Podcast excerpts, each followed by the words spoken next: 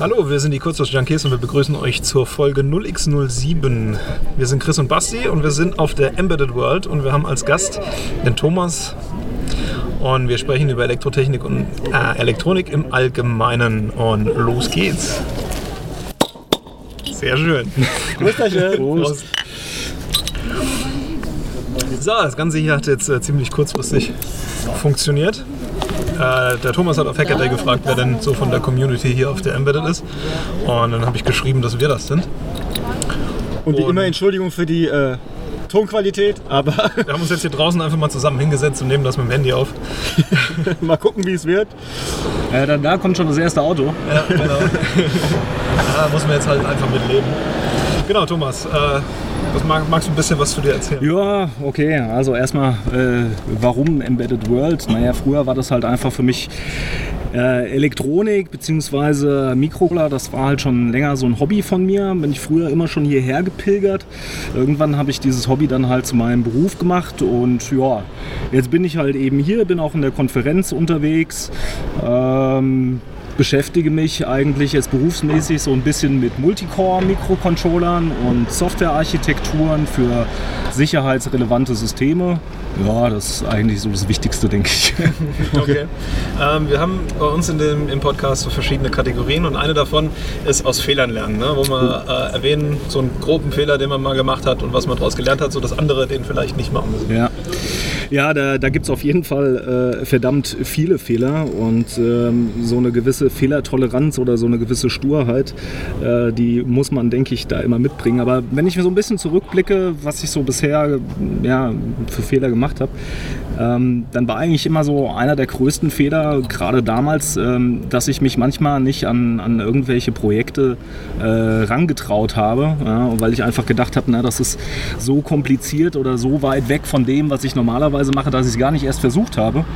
Aber es hat sich dann sehr häufig herausgestellt, dass äh, wenn man der Sache mal eine Chance gibt, äh, und da muss man auch gar nicht so viel Gas geben, dass das alles gar nicht so kompliziert ist und dass man es halt auch schaffen kann. Ja? Und auch wenn man es nicht schafft, dann hat man trotzdem auf jeden Fall was gelernt. Also darum würde ich einfach mal sagen, äh, da weniger Angst vor Neuem haben, einfach ausprobieren. Ja? Und wie gesagt, wenn es halt nicht klappt, dann hat man trotzdem was gelernt. Ja? Schön, ne? Also öfter mal was trauen und nicht immer sagen, nee, kann ich nicht, habe ich noch nie gemacht. Erstmal gucken, sieht's was aus. wirklich nicht kann. was kann man denn wirklich nicht? Ah jo, ja, aber ich meine, ich denke mal, solange man wirklich irgendwie Interesse für, für irgendein Thema hat und irgendwie die Nuss knacken möchte, dann äh, ja, kommt jetzt auf die Größe der Nuss an. Ja. aber ähm, Und die so- Zeit, die man hat. Ja, um das zu ja, knacken. ja, ja, ja, klar. Nee, aber prinzipiell ist es schon so, ähm, gerade jetzt irgendwie in der, in der Community gibt es so viele tolle Beispiele und, und, und Projekte für, was weiß ich, alles Mögliche, ähm, dass man da einfach sofort einsteigen kann. Also zum Beispiel ähm, vor einem halben Jahr oder sowas.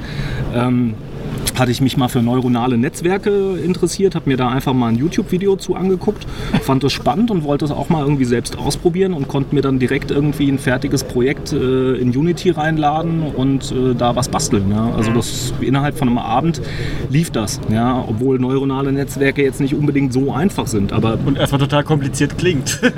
Ah ja, ah ja. So, ich, ich, es ist wie gesagt, ich denke, so kompliziert ist es gar nicht. Zumindest jetzt die einfachere Form von neuronalen Netzwerken. ja, okay.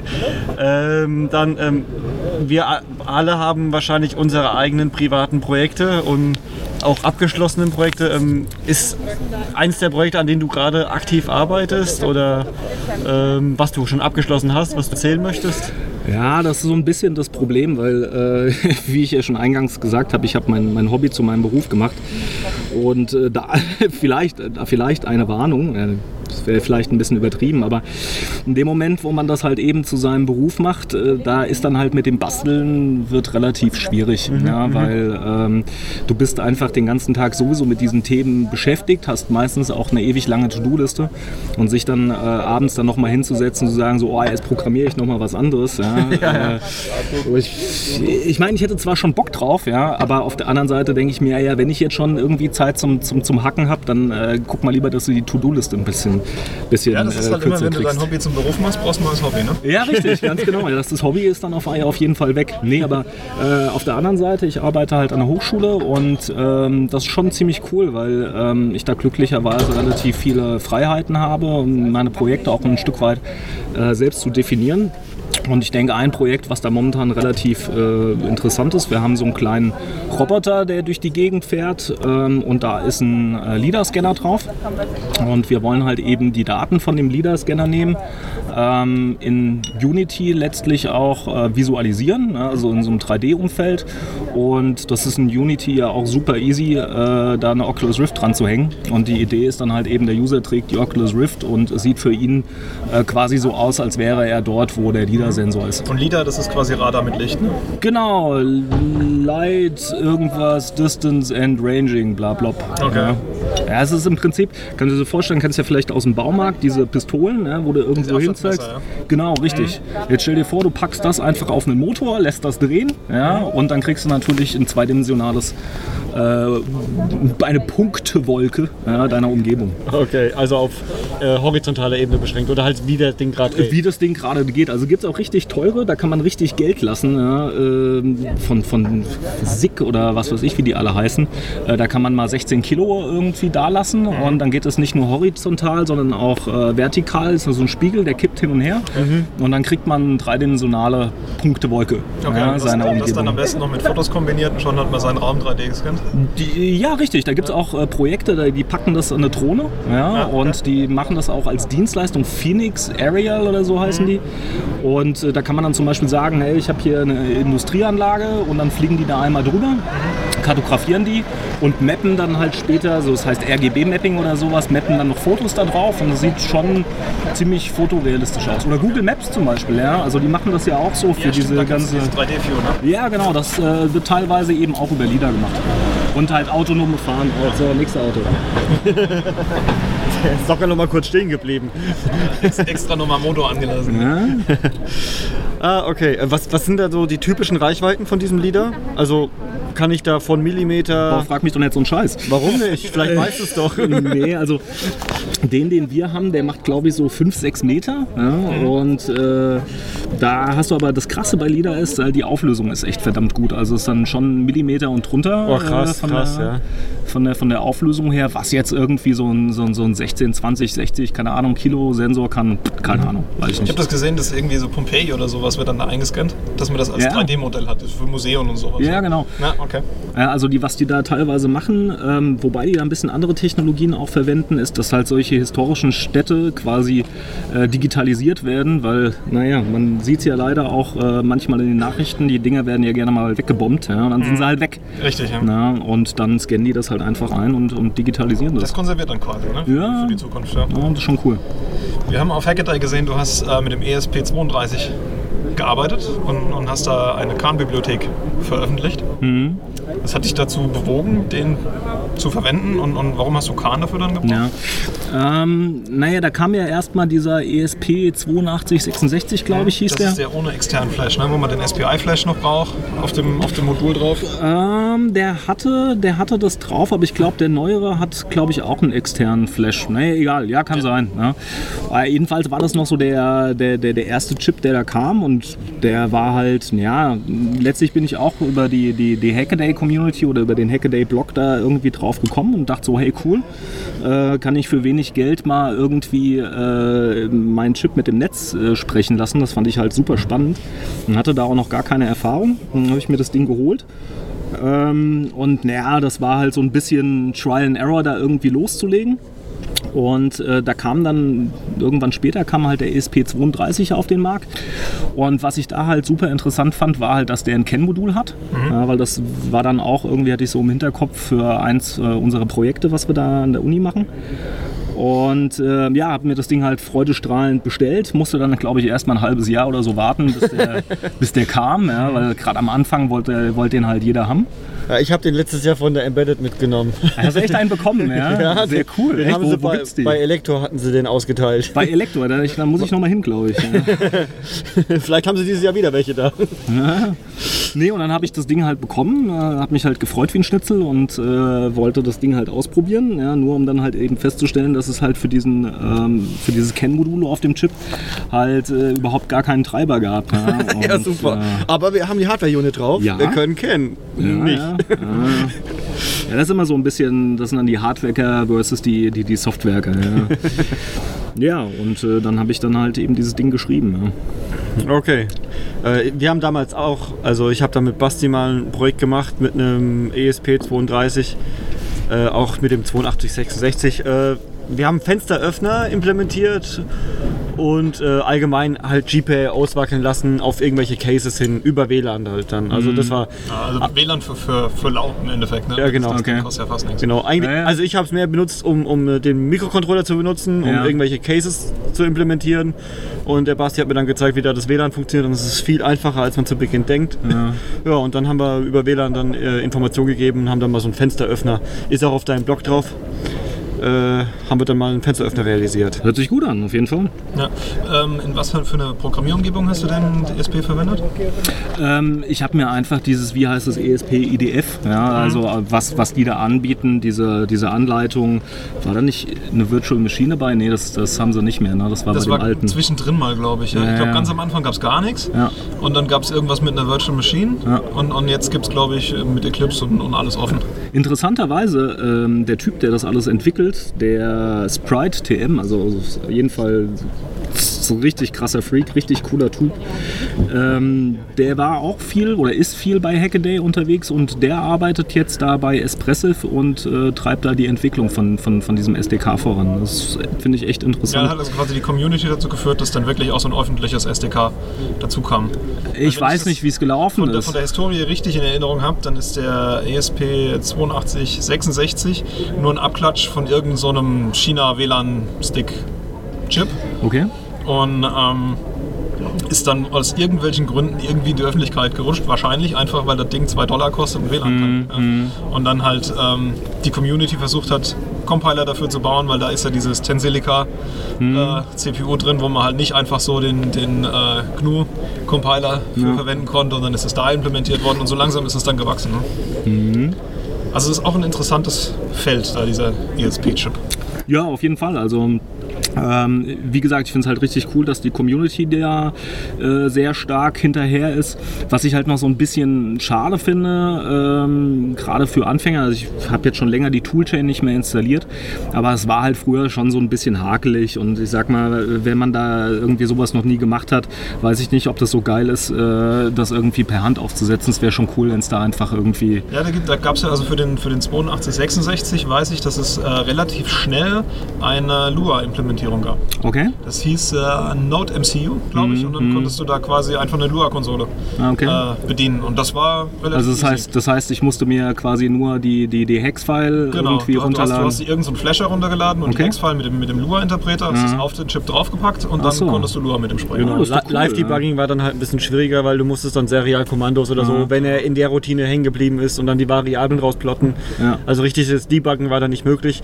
Dafür hast du auch keinen Programmer gebraucht. Du hast das Ding einfach rangehängt an. Ja. USB zu Serial und fertig war. Ja, das, das, das ist zwar, ja, ja, ja. Also ich bin, ich bin ja ein sehr großer Freund der seriellen Schnittstelle. Ja? ähm, weil irgendwie darauf kann ich mich verlassen und das verstehe ich komplett und äh, das, das ist toll. Ja? Auch irgendwie äh, ja, GPIOs einfach zum, zum, zum Debuggen zu benutzen, das ist auf jeden Fall schon eine feine, äh, feine Sache.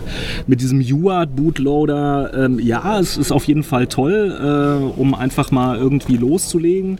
Ähm, aber ja, klar, wie du schon sagst, irgendwie, wenn es dann Richtung Debugging oder sowas geht, dann, dann wird das echt schnell ziemlich frustrierend. Aber ich meine, okay, dafür kostet das Ding halt eben auch nur ein paar Dollar. Ja. Aber wenn man da mehr machen, mitmachen äh, möchte, dann sollte man sich auf jeden Fall schon mal auch einen Debugger gönnen. Ich meine, der hat, glaube ich, auch JTAG. Ja, Ja, ich glaube auch so teuer sind die gar nicht. Ja. China, JTAG, ab geht's. Ja, Ab auf AliExpress und bestellt. ja auf jeden Fall. klar. Ähm, kurze Frage noch zu dem äh, Khan. Äh, du hast ja dann Khan-Driver geschrieben jetzt. Habe ich so mitbekommen. Jo.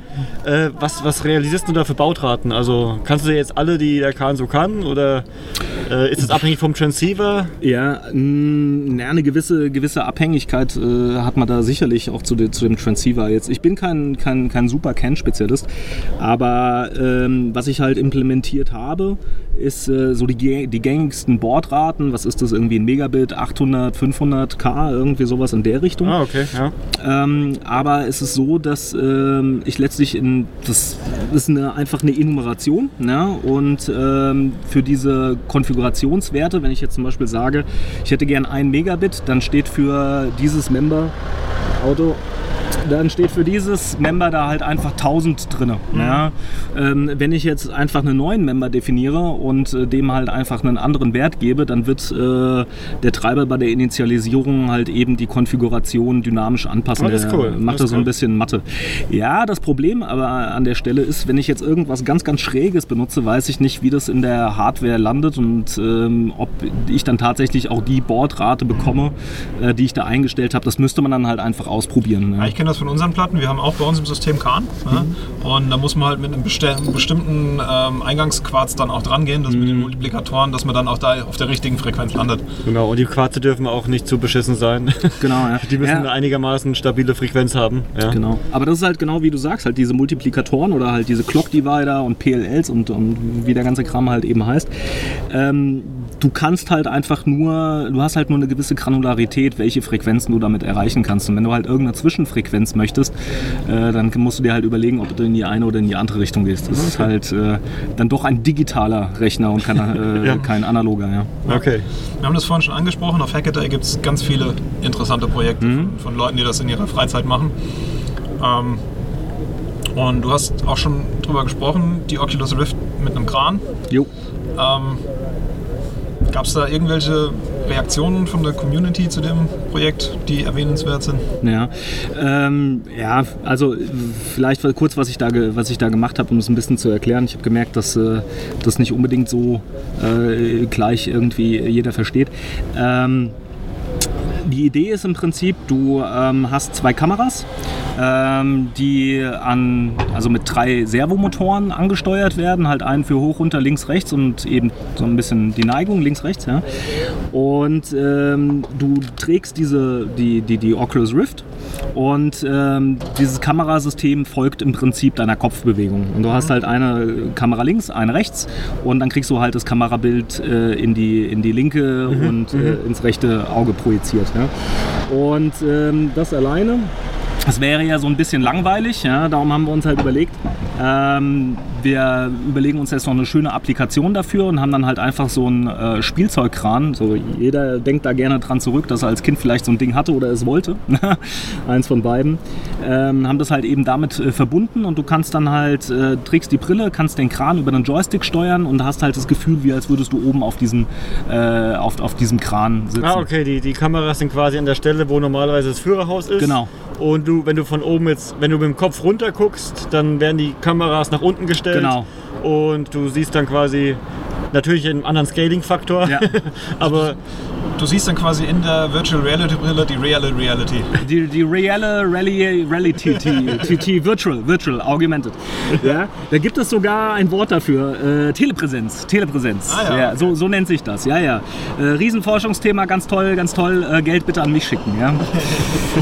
ähm, Nee, Quatsch, genau, so ein Ding. Ja, war, war richtig cool, ähm, weil ähm, ich meine, das war halt irgendwie so eine der ersten äh, Anwendungen, äh, die da irgendwie mir so in den Kopf gekommen ist, als das Ding rauskam, weil ich jetzt leider auch nicht mehr so die Zeit zum Zocken habe oder so.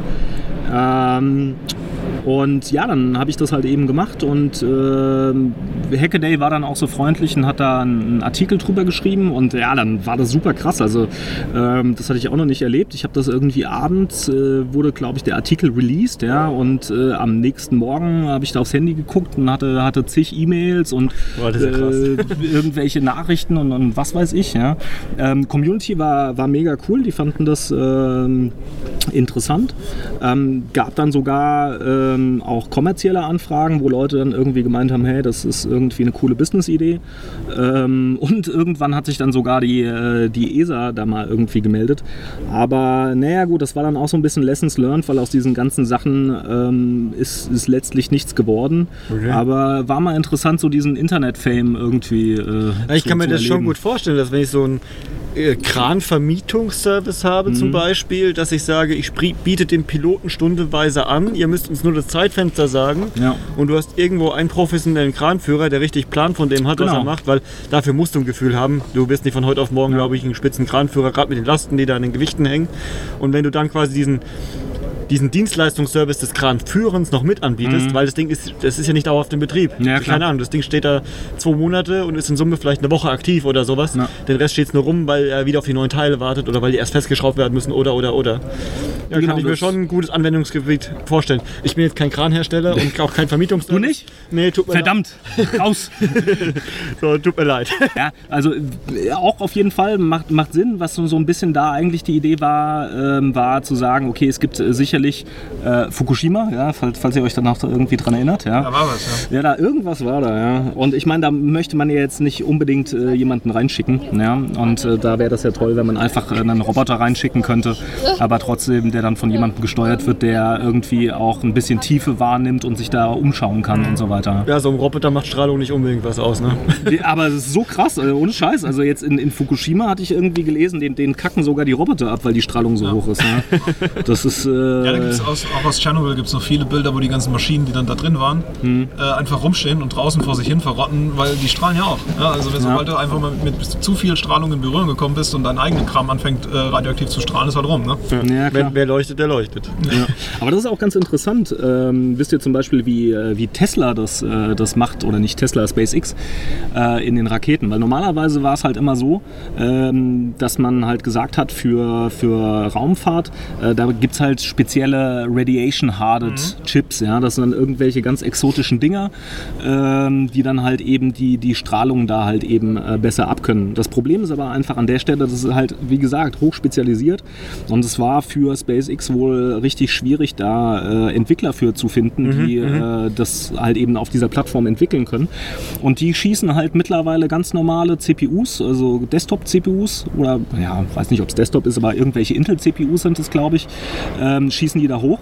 Ähm, und die sagen halt einfach, ähm, ja, wir machen halt irgendwie so eine zehnfache Redundanz, ja, und dann ist es uns scheißegal, ob Wenn was kippt, dann kippt was. So ähnlich wie es die. Grafikkarten auch machen. Wenn sie, Ja, machen die so. Weil die Undervoltagen ja, und wenn ein Bit kippt, dann wird versucht zu retten und wenn nicht, dann ist das Bild halt mal kurz ein Pixel falsch. Ja. Juckt ja nicht, das nächste Bild ist wieder richtig. Ja, aber da kommt Bier jetzt, oder was? Nee, leider nicht. Leider nicht, der wird so. Der Kasten, Ja, ist, der. Kasten ist, der, der Wagen ist leer, sonst wäre es lauter. ähm, kurze Frage noch, ich habe zu Hause selbst einen Oculus. Ja, Ähm, war eigentlich ein Weihnachtsgeschenk für meinen Sohn. Irgendwie, äh, war du bist aber ein sehr gütiger Vater. irgendwie war das nur kurz interessant. Papa wollte eine Oculus haben. Ich- ja, ja, ja, ja, ja, Ja, es war, es war, ich habe den Sohn vorgeschoben. Ich habe Ja, ja, ja, hab klar, natürlich ist ein klar. bisschen dahin gewirkt. Ähm, jetzt habe ich im Keller bestimmt noch irgendwie einen, einen Joystick rumfliegen. Ja. Und ja, vielleicht kann ich aus, Kra- aus Lego-Teilen noch einen Kran zusammenbasteln. Aha. Äh, was brauche ich denn jetzt, um, um sowas, was du jetzt gebaut hast, nachzubauen? Okay. Also nur auf die Schnelle, muss jetzt nicht ins Detail gehen. Ja, ja. Ähm, naja gut, also ich, als ich das damals gemacht habe, hatte ich irgendwie so zwei, zwei größere Hürden zu, zu überwinden. Das erste war halt eben, ich muss natürlich die äh, Positionsdaten aus, der, aus, dieser, aus diesem Oculus Rift Treiber da irgendwie rausziehen. ähm, aber glücklicherweise gab es da halt eben damals, das war noch das, äh, dieses äh, Development Kit 1, da hatte sich aber irgendwie jemand schon hingesetzt und hatte da glücklicherweise äh, eine Schnittstelle geschrieben. Also ich habe das mit C-Sharp gemacht, weil ich auch damals nichts anderes wirklich konnte. Ähm, das war ganz cool, da gab es halt gleich eine Bibliothek, dass ich das bekommen habe. Das war relativ straightforward. Ähm, die zweite Hürde, die ist ein bisschen schwieriger, weil das Problem ist halt eben bei diesen, bei diesen Brillen, dass ähm, die Linsen, die da drin sind, das Bild verzerren. Und äh, damit das letztlich für den User wieder quasi gerade ist, musst du halt eben das Bild, was dort angezeigt wird, quasi in die gegengesetzte Richtung auch wieder verzerren. Okay, cool. Nennt sich Barrel Distortion, habe ich noch nie gehört. Alles klar, super. Also habe ich mal gegoogelt, irgendwie nach Barrel Distortion. Ähm, habe dann halt äh, dann auch irgendein Skript dafür gefunden oder halt eben einen Algorithmus. Ähm, habe den implementiert. Aber jetzt Bier, oder? Nee, immer noch leer. Ach, scheiße.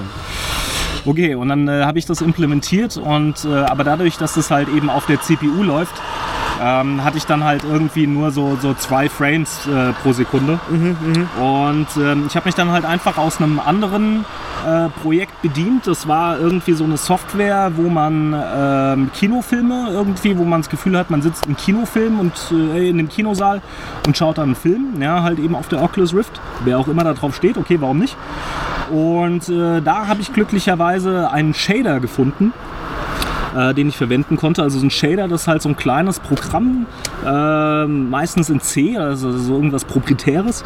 Und das ist halt ein Programm, was dann auf der Grafikkarte läuft. Ja, und die ist ja genau dafür gemacht, um Richtig, rumzu- richtig, schubsen, ganz ja. genau. Ja. Und äh, das lief richtig, richtig gut.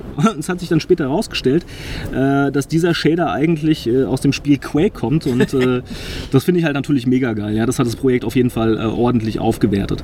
Nee, und äh, wenn ich halt eben das habe, also die, die Daten aus der Brille quasi lesen kann, die Positionsdaten, dann noch diese Verzerrung hinbekomme, äh, dann kann ich diese Positionsdaten halt einfach zum Beispiel über eine serielle Schnittstelle ähm, an einen Controller schicken, der steuert dann diese drei Motoren an und das war's. Also da brauche ich auch keinen Regler oder sowas. Das, ist, äh, das funktioniert so auch ziemlich gut. Okay, du hast jetzt gesagt, du kamst mit der CPU auf 2 FPS. Jo. Auf wie viel FPS ungefähr kamst du denn mit der GPU? Diese Frage stand nicht im Fragenkatalog. Ich möchte diese Frage zurückweisen. Aber es war auf jeden Fall Es war gefühl- flüssig, es war flüssig. besser. Ja, das war- flüssig heißt schnell äh, 20 fertig ist. Ja, irgendwie so. Nee, das Ding war halt auch einfach, ähm, ich weiß jetzt gar nicht, wie schnell es äh, wirklich war, weil die Kameras, die da drauf sind, wir haben einfach äh, so, ähm, so, so eine Weitwinkel-Webkey gekauft okay, für ja, 10, ja. 15 Euro oder was Ja. das Ding gekostet hat. Und was die irgendwie jetzt an Frames macht, keine Ahnung. Ich bin froh, dass sie überhaupt einen Frame gemacht hat. Okay, also war quasi das Limitierende die Kamera und nicht unbedingt die, die Umrechnung. Kann sein, kann sein. Okay, aber war okay. schnell genug. Ja, super. Sah gut aus. Super. Äh, was war da noch hier? Sonst sind wir eigentlich, glaube ich, durch, oder? Geil. Ja, wir hatten dir noch aufgeschrieben, ob du irgendwelche Fragen an uns hast. Ich kannte euch vorher nicht. Ich kannte euch vorher nicht. Also ich, ich frage euch gerne was, aber das Problem ist, ähm, ich weiß ja nicht, ob ihr da schon ganz, ganz viel erzählt habt. Ja, also, Ja, wir- Also wir erzählen auch gerne Sachen zweimal. ja, aber erzählt doch mal was über die Embedded World. Wie fandet ihr denn die Embedded World? Wo wart ihr? Was habt ihr gesehen? Hm, so was können wir besser machen. Genau, wir sind ja heute Morgen gekommen und waren pünktlich äh, um 9 zur Eröffnung da. Also ich kann jedem empfehlen, versuchen vor 9 Uhr da zu sein. Sonst stehst du in einer ewigen Schlange und kriegst mit Glück auch keinen Parkplatz. Auf dem Schotterparkplatz parken. Dann- Echt, sowas gibt's hier? Ja, hint, hinten dran, also gegenüber vom Parkhaus. Shuttlebus. Ah, okay. Ganz weit da drauf. Siehst du, also wir kommen alle vor 9 Uhr, genereller Tipp. Und dann, ja gut, wir sind jetzt auch schon ein paar Jahre äh, hier gewesen. Ähm, und im Endeffekt, man geht halt immer zu denselben Ständen, trifft dieselben Leute, sagt einmal im Jahr Hallo, äh, pflegt quasi Kontakte, redet über Projekte, ähm, die man gemacht hat, die man machen möchte, ähm, holt sich ein paar Ideen. Ne? Also wir kommen jetzt wieder mit jede Menge Ideen. Ja, Brainstorm war hier wieder Zurück. super. Macht auch immer Spaß, wenn du den Application Engineer neben dran hast und mit dem mal drüber quatscht. Ah, dann fangen die auf einmal auch an zu grübeln, weil die ganze Zeit kriegen sie irgendwelche Standardfragen gestellt. Was habt ihr denn für einen tollen Prozessor oder tralala? Und wenn du dann anfängst mit der tatsächlichen Applikation, dann haben die auch Bock drauf. Ähm, generell kann ich auch noch empfehlen, die, die Agenda, also wo man sich überall hinsetzen will, das nicht zu voll zu machen. Also ich weiß noch, meine allererste Embedded, ich war total geschafft danach, weil ich von A nach B nach C gerannt bin. Bin eigentlich nur durch die Embedded gehastet. Mittlerweile mache ich so, ich mache mir maximal zwei Termine. Ja. Die sind schön, schön weit auseinander und den Rest, ähm, natürlich weiß ich, wo ich hin will, also mal zu TI oder so oder so oder so. Aber habe jetzt nicht mehr so dieses feste Programm. Ja? Ich schaue mir vorher die Hallenpläne an. Also ich glaube, ich war diesmal fast nur Halle 4a.